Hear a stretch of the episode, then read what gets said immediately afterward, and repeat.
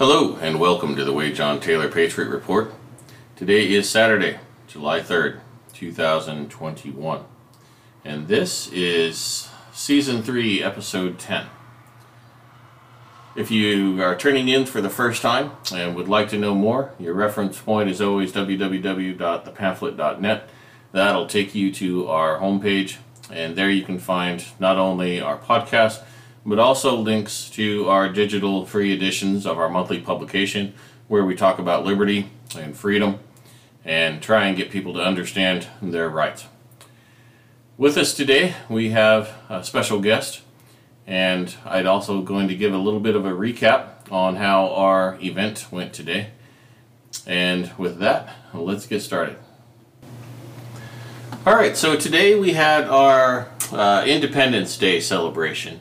And it's also a bit of a birthday for us at the Pamphlet. It's been a year since we came up with this idea, and it's metastasized into an amazing experience where we've met some incredible people from all walks of life.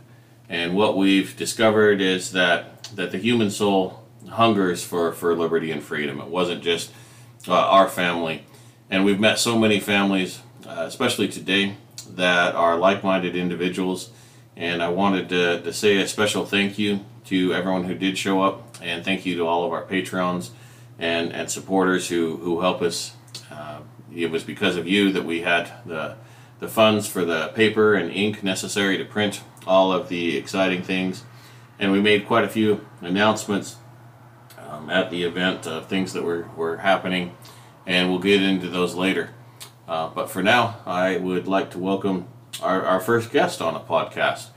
And our first guest today is Mark Beyer. He's one of our writers with the Pamphlet. And I'd like to introduce you to Mark. Welcome, Mark. Well, thank you. All right. Well, first off, why don't you tell us about how you discovered the Pamphlet, and we'll go from there. Well, my wife and I had decided to take a trip last winter, and we came up from our local area down at Soap Lake up towards Republic, Washington, and stayed at a local motel up here. And staying at the motel, they had some of the pamphlets laying around in the lobby, and I was curious because they indicated that they came from the thoughts and words of our founding fathers. And if anything, I always loved a good story. So I started reading them. As I was reading them, I was intrigued, and then I approached the lady at the front desk and asked her about them, and she said they were locally printed. And the more I read, the more I liked what I was reading, because it's based on many of the stories and history that I knew that isn't taught in our local schools. And you say about history, you recognize the history. Are you a history buff? I'm a purveyor of strange and unusual stories and facts. Well, that much is sure. I've known you for a bit now, and certainly appreciate your knowledge, your wealth of knowledge. So when you read your episode, do you recall maybe which edition you picked up first, or which one you started reading? Actually, it was the introductory edition, and the next two editions after that. Okay, so you had a pretty early knowledge of the Pamphlet. And what's your first thoughts when you're running across this being printed in some little town in the middle of nowhere with a population of maybe 1,000 in the town? Actually, I didn't know how wide the your participation was. I knew that it had a fairly good following to be into a commercial venture already. I knew that what I was looking at was well researched. It wasn't what you normally see in a small magazine. It was more of a in-depth analysis of a date and time that isn't there anymore. And that intrigued me, and the more I looked at it, the more I realized I'm looking at a lens through time, and actually an assessment of the actual words and manners of a time long gone. Are there any stories that stood out to you that still kind of stand out to you, or at least caught your attention, that just kind of hooked you to the point of, I didn't know that? And can you recall or recite that, or let us know about it? The very specific one that got me most of all was how the women themselves changed how they were doing things to help support the freedoms that their husbands were fighting for, even at that time that they were talking about. the boycotts, the changes, how homespun changed from what was a small industry for just the poor to where even it became an upstream, an upscale thing for the wealthy of the time to make a statement. How much of those sort of things do you recall being taught in high school era? Honestly, it was usually in the books, in the margins, or in a paragraph or two, but the teacher never had the time to talk about it. They had a curriculum they had to follow, so they glossed over it. Me, I usually started the year reading the history book cover to cover just for those stories. That makes you a little bit unique as far as individuals who grasp history. But what, how do you think that the pamphlet fits in to help educate people who are really missing out on history and really need to understand where we come from as a people? Most people in public schools, I'll take that for an example, when they're looking at public schools and they have to write a report or a book report even, they go for the main topics that everybody knows. It's easy to write, it's easy to cover, and there's a wealth of knowledge out there about that. It's the story behind the story, the Paul Harvey, that always made that story live, and people don't want to dig that deep. This pamphlet is a digging deep into history to make it live. Well, thank you for that. I want to switch gears a little bit into when you started. How did you decide that you wanted to become part of this? Well, I didn't actually expect to writing any articles in it. I was actually writing poetry.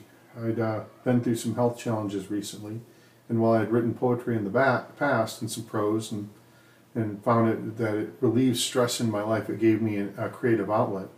I had written, as part of my recovery process, several poems and prose that dealt with recognizing the heroes in our life, the soldiers, the service, and one was called Service and Sacrifice, as a matter of fact.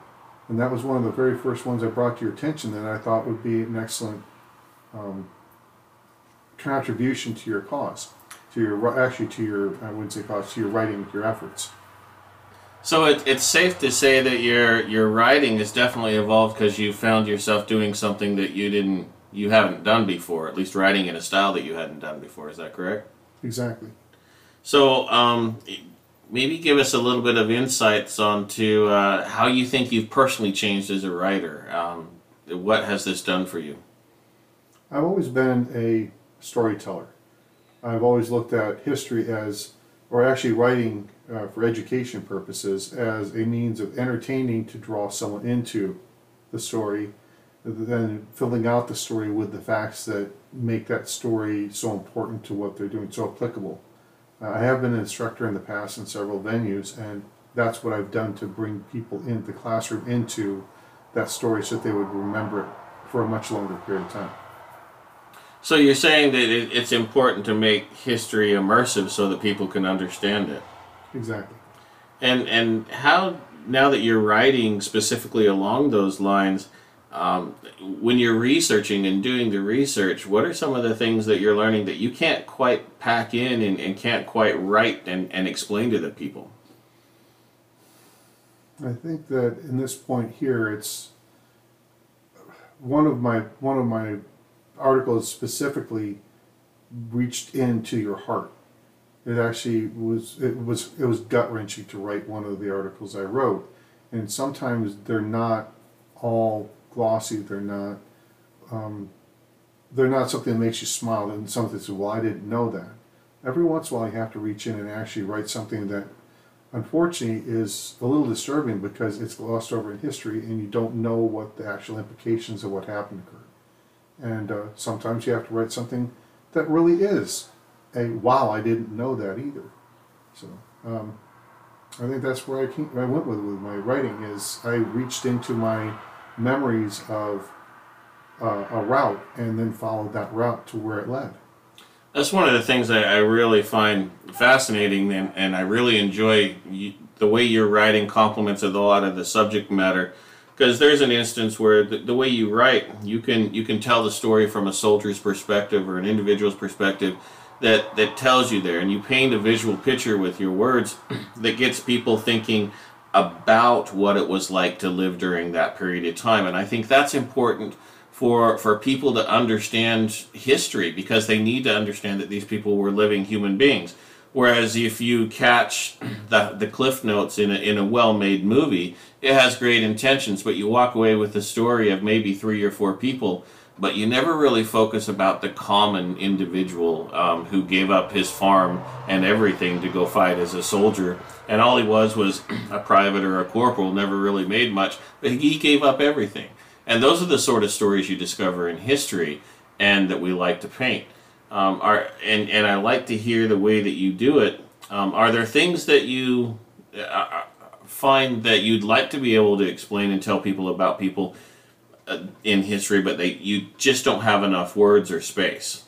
I don't think that it's not something I don't want to put in. It's the fact that even with a grasp of some of the minutiae, I guess is the best way of putting it, the things that, the way people lived, it's trying to fit it in the story so people can feel that same minutia.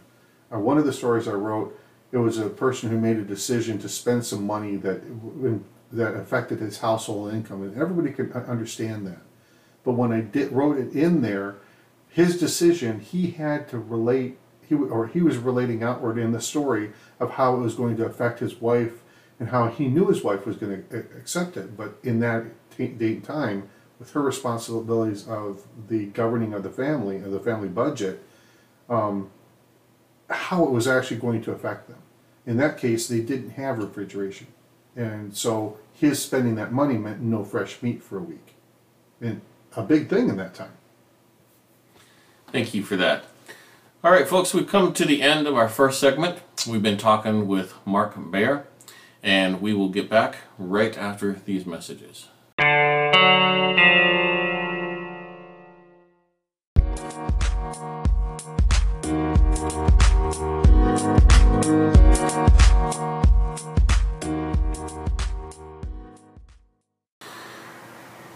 Welcome back. Thanks for sticking around and listening to the Wade John Taylor Patriot Report. Again, if you like what you are hearing, you can go over to www.thepamphlet.net, and there you will find our previous podcasts. And if you're into reading and history and true stories about our founding fathers and how it relates to today, then you're going to find our digital copies of our monthly publication called The Pamphlet. They'll be available free to download in our library section. You can check them out. And that's pretty much our whole focus, is to get these out to as many people as possible. We don't charge for them. We just devote it out of a love for our country to put it out there. But if you do want home delivery, you can do so by subscribing as a Patreon subscriber, and you can do that at www.patreon.com/the_pamphlet, and you'll find the ability to get first exclusive access to our digital editions, as well as home delivery to physical copies. And for those business supporters out there who want to display the copies at their business, you can get multiple copies delivered, and just head on over to patreon.com/the_pamphlet and see us there. Either way, thanks for your support, whether you read it, share it, like it, love it.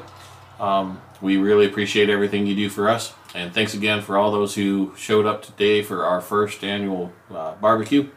We certainly hope to make it a future thing. We'll judge things in the next couple months and take a look and see if it's something we can save for next year to do it again. But we were pretty happy, and thank yous for so many of you showing up, and especially over the long distances. So let's get started. All right, we are back with Mark Beyer, and Mark is one of our columnists at The Pamphlet. He started out doing poetry, and he's moved on to doing, in addition to poetry, also writing some good stories that are very compelling and draw the reader in. So thank you, Mark, for joining us again. And we're going to switch gears a little bit. We talked about some of your writing style, some of the things that you've learned. And we're going to switch gears a little bit and talk about the founding fathers and your perspective on what are some of the things they got right. What made them tick? What made them successful at being able to obtain liberty and freedom? Well, I think that what they got more than anybody else, and so many people today really don't understand, is it's not about an immediate solution.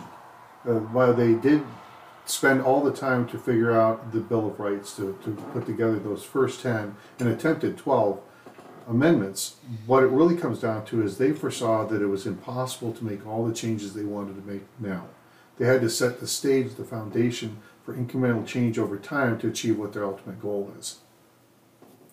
And with those changes, do you find that looking at the Constitution over a period of time, do you find that some of those changes didn't turn out and didn't affect things the way people thought? Or do you think that all the amendments are okay?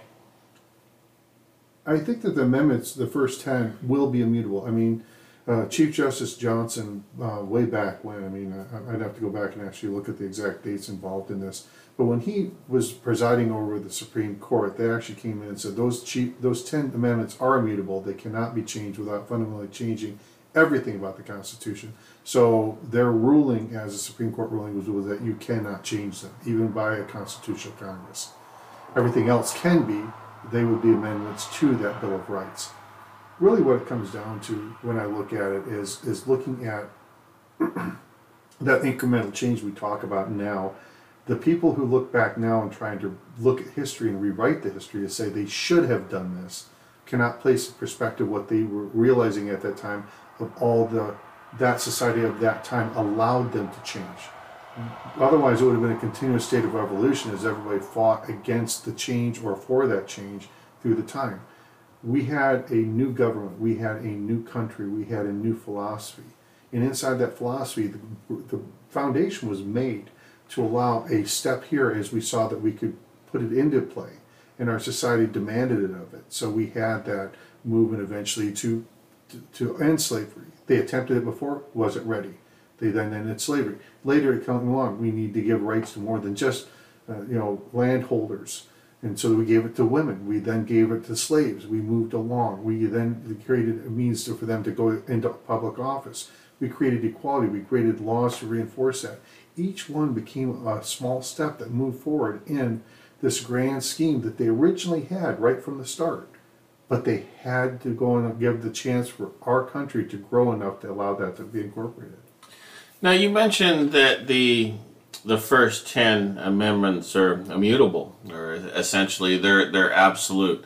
Do you think that Supreme Court opinion is really saying that they're immutable or absolute, or really they're reaffirming that natural law that they're meant to enshrine is immutable and absolute? Well, that's unusual that you bring that up, because Chief Justice Johnson actually did call them the natural rights, the natural laws, and as law as our founding fathers, they use those exact words. That's important to understand where our rights come from. We have a system today that teaches that rights are given by government, but our founding fathers had an understanding that as a human being born in a bubble, you have certain rights that you're just born unto. Freedom of thought, freedom of speech, freedom of movement, freedom to feed yourself or choose not to, for that matter. And really what our founding fathers were trying to do, essentially, is to make it so that the human being can exist in its most natural form. And in looking at that and how people are trying to paint the history of yesterday, what do most people get wrong? And I know it's a pretty broad brush and you could pick just about anything, but where are they really missing the boat on history? I think when you look at rights right now, I'm going to digress a little bit and talk about that one because you covered such a wide area in your last statement.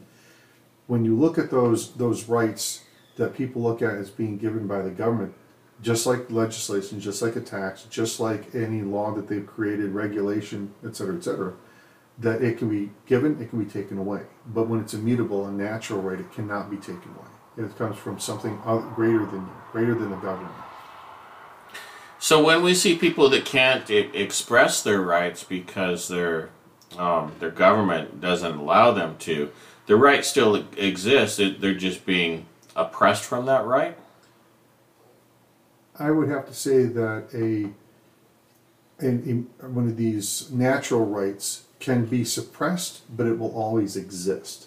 So even in slavery, I'll use the example of Rome, even the slaves posted graffiti to get their free speech out. Even though they were denied free speech, they were denied the ability to talk in the Senate, the ability to talk on the street corner, to proselytize, to talk about what their complaints were. But they put out the graffiti to be able to get it out there. So even when you suppress it, you just change the nature of how it will be gotten out. That's interesting that you mentioned slavery, because that seems to be such a hot topic today among political circles and what our founding fathers actually thought. And you've probably had a bit of an opportunity to do some research into yourself and read some of their own writings over the course of your writing for the pamphlet. What would you say their attitudes towards slavery actually were? Unfortunately, they were caught in an economic system that would have collapsed the entire country if they tried to get rid of slavery immediately. And they did try. It was one of the two amendments that did not pass. It took another almost 100 years before they did get it to pass. I would have to say that they were trying to cut us loose from that economic system we had at the time, but they could not. And it would have devolved the country into economic chaos, would have collapsed the entire economy, just when we were trying to build a new nation. Most people today would consider that to be self-serving. We're talking about a foundational moment here where they had to create a progression of events that was going to occur to allow this to happen when the country, when the situation has proceeded long enough to come into play. Was it the best option? At that time, it really was. Was it the only option? No, but the other one was too risky. I think that's a good point, because one of the things at the time that people don't understand is that slavery was instituted by the British, and it was part of their economy at the time. And one of the things that a lot of the colonists really pushed back on was the British kept sending the slaves, and they really wanted it to not be part of the American experience. But, you know, it was part of the economy, just like trading leather or anything else. That's just how the British looked at it. And the founding fathers get a bad rap because they inherited this system. And most of them actually didn't particularly care for slavery and wanted it abolished. But they did set up a system in the Declaration of Independence that they knew would eventually make that happen. You know, when you start a document that all men are created equal, did they preamble that with anything else? Did they separate it? No, they didn't. And that's one of the wonderful things about it, is they created a document based on independence of all people.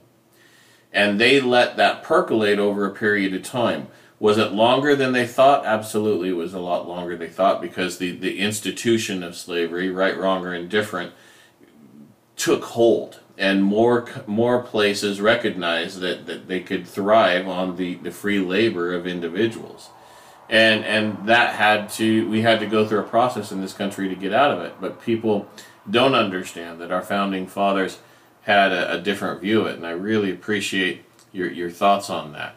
We're coming up on our last break here, and we're going to go ahead and take it real quick, and when we come back, we'll be back with our concluding thoughts.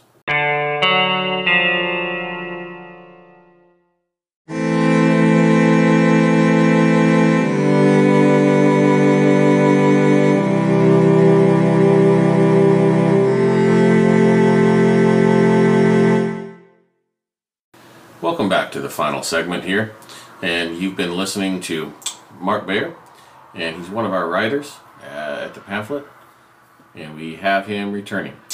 Once again, if you do want to find out what we do, go ahead and head over to thepamphlet.net, and there you'll find everything about us, and everything you read will be free, well researched, and hopefully entertaining enough to keep you coming back.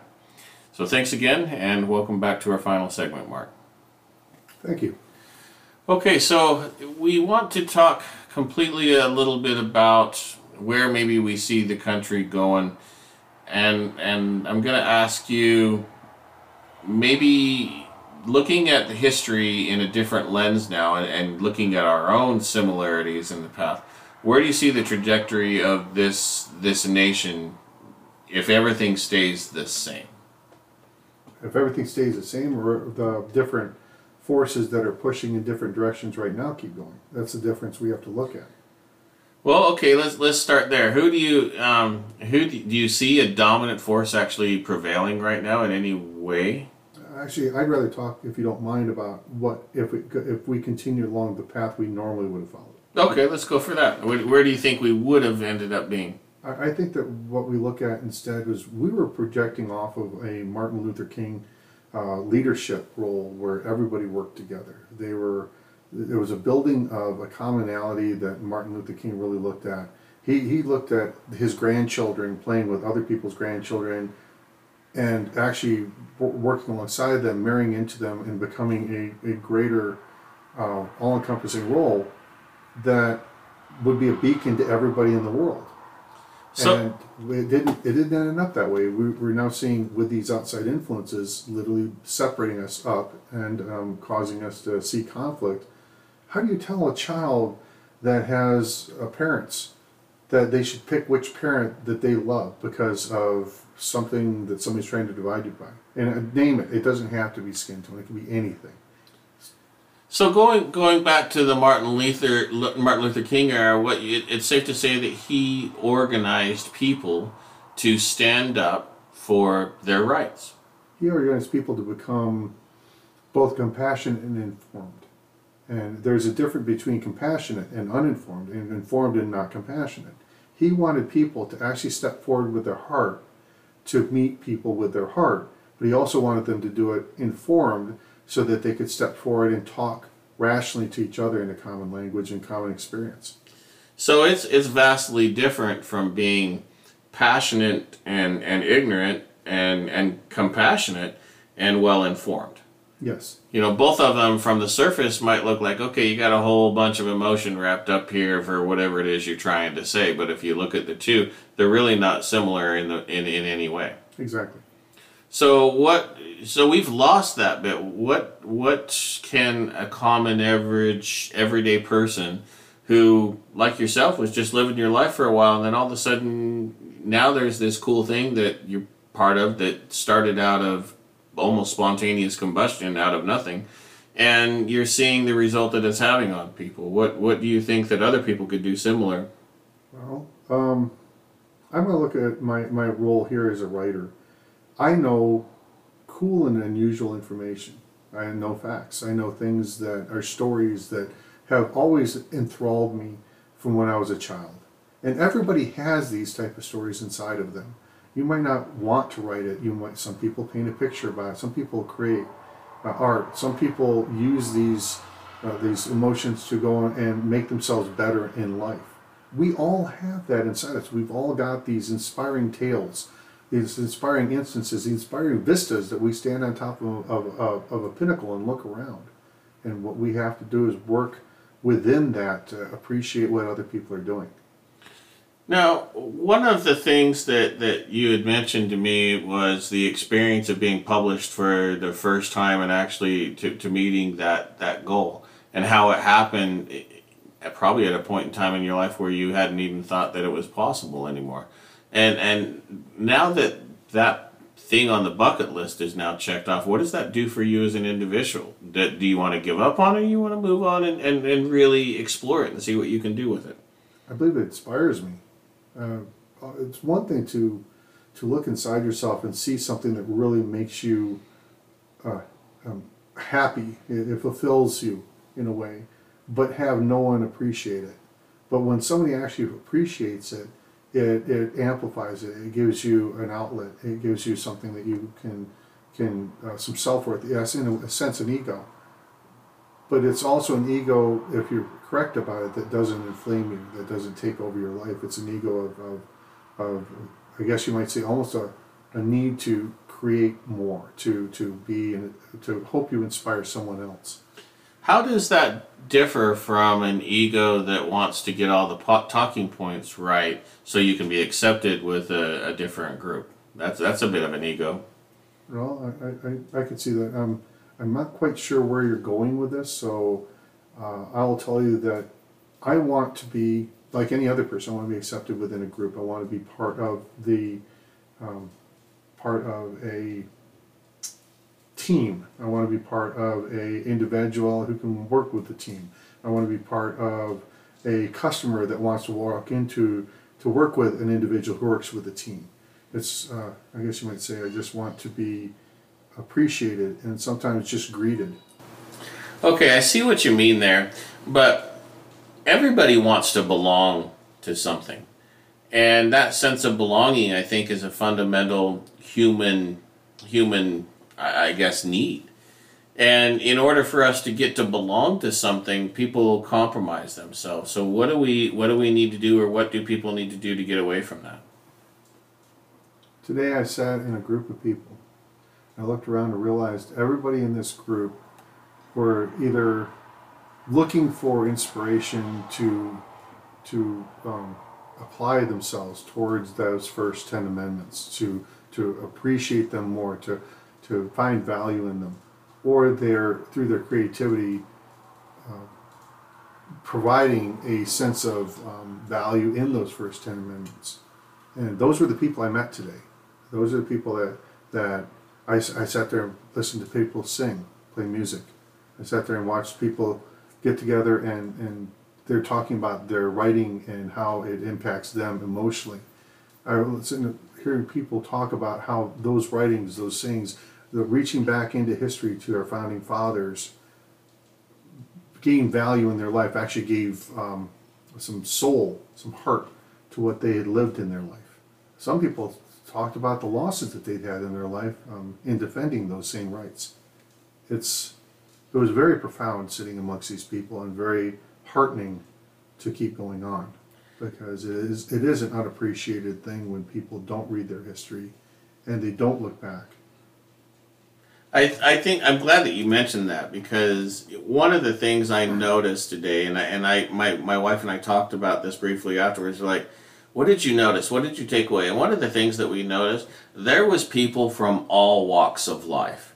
I think that there was a representation from just about every class or every group or every type of characterization you would have. You had a melting pot of individuals there. And none of them had any clue of anything about the pamphlet or writings or any of that prior to that. And this all came about because of an idea that was hatched because of a challenge we had, i.e. not having a place to, or local group to make changes with, or I don't know. So we were just frustrated. And now, just because we had an idea, right, wrong, or indifferent, whatever that idea is, we produce pamphlets. You know, well, what's a pamphlet? You know, we had a conversation about that. But we produce something that's different. It doesn't fit into any business model. We hand out things for free. We ask for donations to cover it. You know, I'm a business major, and, you know, 5 years of business project management specialization, and my professors are probably, you know, don't want to admit that they taught me anything, because this isn't in the books. So with that, that's kind of a long rant that I went on. But what do you see that people need to do or can do to make the same thing happen in their lives? Well, you gave an excellent speech at that meeting today. And in that meeting, you talked about getting involved locally. Our founding fathers got involved at all levels. They sat around in their taverns, and they talked at the end of church. They talked from the pulpit about being of equal nature, of being able to speak, about being able to reach out to divine intervention. You talked about today, we have school boards that nobody goes to. Surprisingly, we're seeing a sudden resurgence in that, where people are going to it. We have town council meetings where nobody goes to, and I'm just as guilty as you said, as many people have been, including yourself. We need to get involved in, we need to sit down and talk heart to heart with people so that they get feedback, because otherwise they make decisions without that feedback. Our founding fathers didn't do that. Everybody looks at them as being pure geniuses. They were so smart, yes, but they actually had continuous feedback from everybody around them, because that was what people did. We had an open-door policy in our presidency until after Lincoln was shot. I love how you bring that up, that a lot of things. You covered the ground that the event today was spontaneous and it was organic. I mean, it was nice. We had a nice little piano sitting there on the side in the lodge. I never would have in a million years figured that a group of individuals from all walks of life would all of a sudden come up there and start playing the piano, singing, playing a drum, a tambourine, and making music, and these people had never met each other before. It wasn't even just the different people, it was different age groups. We had everything from young adults clear up to people who are very elderly. We had people of many different ethnic groups all came together just to talk about and share a dream, a remembering, a history. I mean, you're looking at the 4th of July weekend. What better time for people of all walks of life to get together and actually realize what our Founding Fathers actually gave up for them and what people have stood up for to give them what they got. Did you feel alone in your views anymore today? Oh, no, I didn't. And that's one of the things that I'd like to take away with that, and I'd like to encourage each one of you, you know what, no matter what it is, make a decision to do something. And no matter how corny, how weird, how strange, follow up with that. Get together with a couple of friends and say, all right, I got a stupid idea I want to talk to you about, and what do you think about it? And your true friends will stand up and say, yeah, let's do it. It might be just getting together and going down to your mayor in your town, or sitting down with a council person from over at the school or over in your thing. But sit down and actually just open door. A couple of people sit down over a cup of coffee and talk. They need that. They absolutely do. And from my experience, what I found is they are actually crying out for that. I was in one of my school board meetings this past week. One of the former board members told a story about, for a solid year, they called everybody they had a phone number for before the meeting, trying to get them to show up. And it took hours and hours and hours to do every month. And the first month, 20 more people showed up to a meeting. By the time the end of the year was done, they quit doing it because they had no attendance, and it was just a monumental waste of time.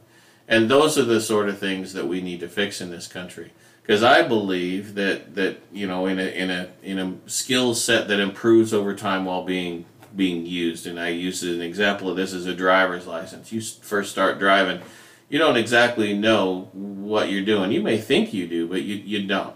And it takes years and years of experience to get better at it. Politics is the same way. And for those who say, look, politics isn't my game, I hate politics, what you're trying to say, or what you're actually saying, is that you don't want to be responsible for everything. I think the politics is the ultimate feedback loop. If you don't put in some input, the feedback you get might not be what you want. You better put some feedback into it. I absolutely agree with that. And so I'm going to encourage each and every one of you to decide to do something, whether it is going to your local meeting, which I think is incredibly important and is my #1 suggestion, or it is starting a group of like-minded individuals, a couple friends, to say we're going to make a difference somehow. And then you all brainstorm and come up with an idea on what you're going to do. Whatever that is that you decide to do something. You could even volunteer for any organization handing out flyers. Whatever it is, just do something. And I can promise you that as you start to do something, whatever is supposed to happen will happen in your life. The whole key is just doing something. And with that, I would like to thank Mark for standing in and doing our first face-to-face interview, and give you a few minutes to close us out before I finalize. So we've got any last parting words? I don't really think so. I think that everybody has a calling in life. Everybody has a wiring for greatness in themselves. And I think that if you reach out into your community to do something that's beneficial to it, when you reach out, you'll get it back. Well, thank you for that, and thank you for your kind words and your writing. We certainly enjoy that, and your participation, everything you do for the pamphlet. And I know that the fans certainly appreciate your writing as well. So thank you for joining us on the podcast. Thank you. And with that, we'll have a fantastic evening, and I know that you will too. God bless you, and God bless those who fight for liberty and freedom. Good night.